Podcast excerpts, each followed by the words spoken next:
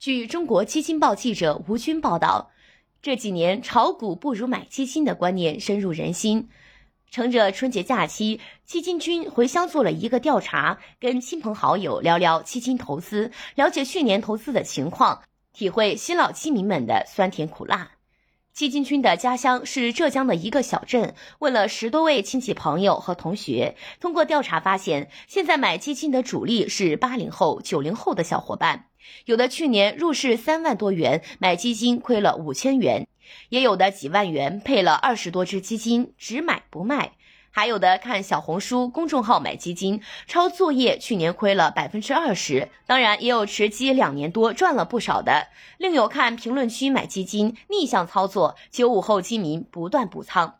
关于新年投资，有人非常看好，打算坚守明星基金经理、价值蓝筹和固收；还有人去年定投基金赚了，打算今年继续试水。但也有短线操作，到年底把盈利吐回去了，现在打算趴着。高中同学李倩前几年并没有太关注基金，开始只在支付宝上做了少量的投资，但赚钱亏钱都很少。去年她在银行朋友的介绍下，拿出三点五万元买了一只一年期定开偏股混合基金，管理人是沪上某头部基金公司偏消费风格的明星基金经理，到目前亏了五千五百多元。去年听朋友说，二零一九、二零二零年他投的还不错。我就跟着一把买了几万块，买了以后我也不是每天都看，就是偶尔看一下。去年六月之前还是红的，下半年十二月和今年一月跌得比较厉害，再去看就变绿的了。李倩告诉基金君，他看亏了就亏了，索性就放着，想着等好了再卖。关于怎么买基金，李倩说她基本不懂什么明星基金经理，之前就是看支付宝上的推荐买的。每个月定投几百元，几年下来是赚的。我们忙着工作和管娃，没有时间去研究基金。有些同事推荐了说好，我就去抄一下作业买一点。基金君看了一下他的持仓，支付宝里面买了天弘、中欧、景顺长城等旗下的基金，债券、股票、指数、QDII 等类型的基金都有，但金额都很小。关于新年的投资计划，李倩表示，她还会继续试试水，有闲钱就买一点。虽然说是这样的大环境，因为总是还是有期望的，不可能一直是这样的状态。表妹王月是城商行职员，他们银行准入的，她打算推荐给客户的基金产品，她都会自己先买一点，表示关注一下这个基金。他会看基金以往的业绩、基金经理从业年限、最大回撤等，感觉还好的才会去买。今年下来，王月买的基金也有不少。他给基金君看了一下，大概有二十多只，包括权益、固收型、ETF、指数增强、另类等，也买了坤坤、春春、兰兰等明星基金经理的新能源、消费、医药、半导体、军工等热门主题都配了。总体来看，目前为止这几年他买的基金里面赚的多一些，亏的也有，就是本来赚的更多，但是最近亏的比较厉害。王月说，去年买的新能源基金现在还是赚钱的，但其他的就比较惨。在操作上，他表示，基本上买了基金就不会动，只会关注，不会因为盈利而抛掉。一来投的资金不多，就几万元无所谓；二来拿出来以后还要买新基金，不太好选。我觉得基金是长期投资的过程，不应该老是换来换去。股票要花很多时间和精力去研究，要做择时。但是基金可以把钱交给基金经理，让他打理，他在投资方面更加有经验。客户方面，他也表示，去年、今年初亏得太多了，他们现在都不怎么推基金了，不敢推了。现在就是一些老基民还会来他们银行买一些基金，其他的客户赎回的比较多，或者就是放着不动。前两年客户都自己跑过来会买，不用我们推荐。最近暂时不会买了，等过了这段时间再看看谁的好一些，因为很多好的基金经理都离职跳槽了。王月还说。初中同学张佳是在二零二一年一月才入市的，当时看到身边同事都买，跟着一起买，两三万的资金买了四五只基金，到现在亏损大概百分之二十。我买的某明星女基金经理的医疗基金亏得最多，后来买了沪深三百、中证五百一些指数基金也是亏的，但相对好一些。他说。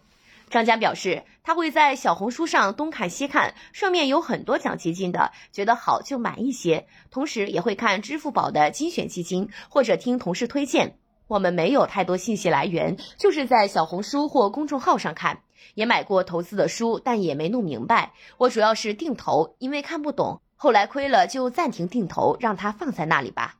关于新年投资打算，他说亏得厉害的那只医疗基金就先不管了，可能还会看看指数基金，看跌得厉害就买一些，感觉指数的不会大起大伏，亏也不会很多，还参与了打新债，没有什么风险。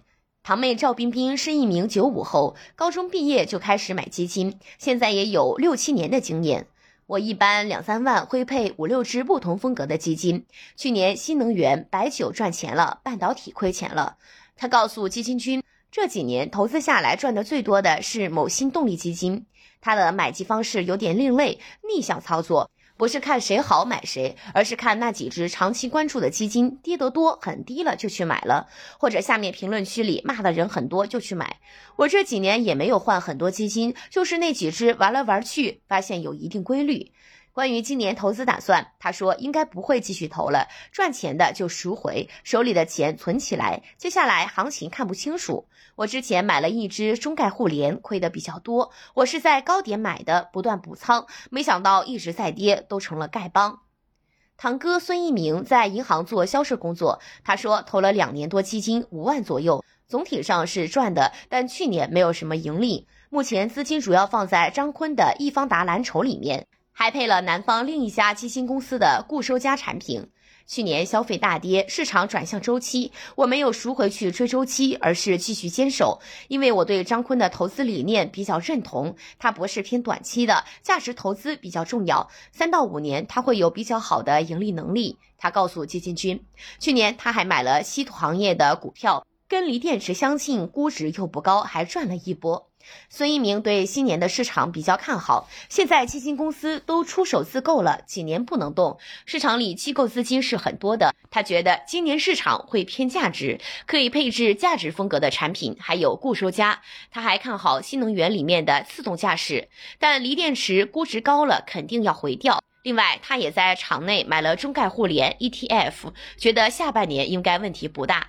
在投资方法上，他说他买基金不择时，买基金看基金经理的风格，股票混合的可以定投，但固收加的不需要。我比较相信机构，毕竟他们的从业经验远超于我，在他们里面，我选偏向于价值型的基金经理。明星基金经理还是很靠谱的，因为事实上没有一个人能够把所有的波段都吃掉。比如张坤的风格，我比较喜欢，他不是为了短期收益而调仓。九零后的方小玲，二零二零年在银行的推荐下买了沪上老师加基金公司的明星产品，买了一点五万元左右，已经拿了有两年时间。二零二零年赚了近三千元，二零二一年也小赚五百元，但今年年初亏了。我就是每月往里面存钱，也没有多管。我觉得定投坚持三年，一般的回报率比其他高一些。方小玲还是比较满意的。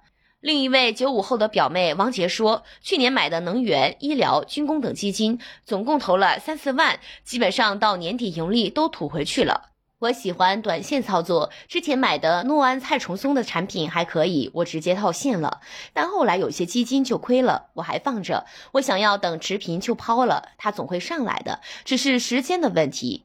王杰告诉基金君，他同学也在不断补仓，好不容易平了就抛了。某女基金经理的产品虽然一直在亏，但是网上很多人很坚守。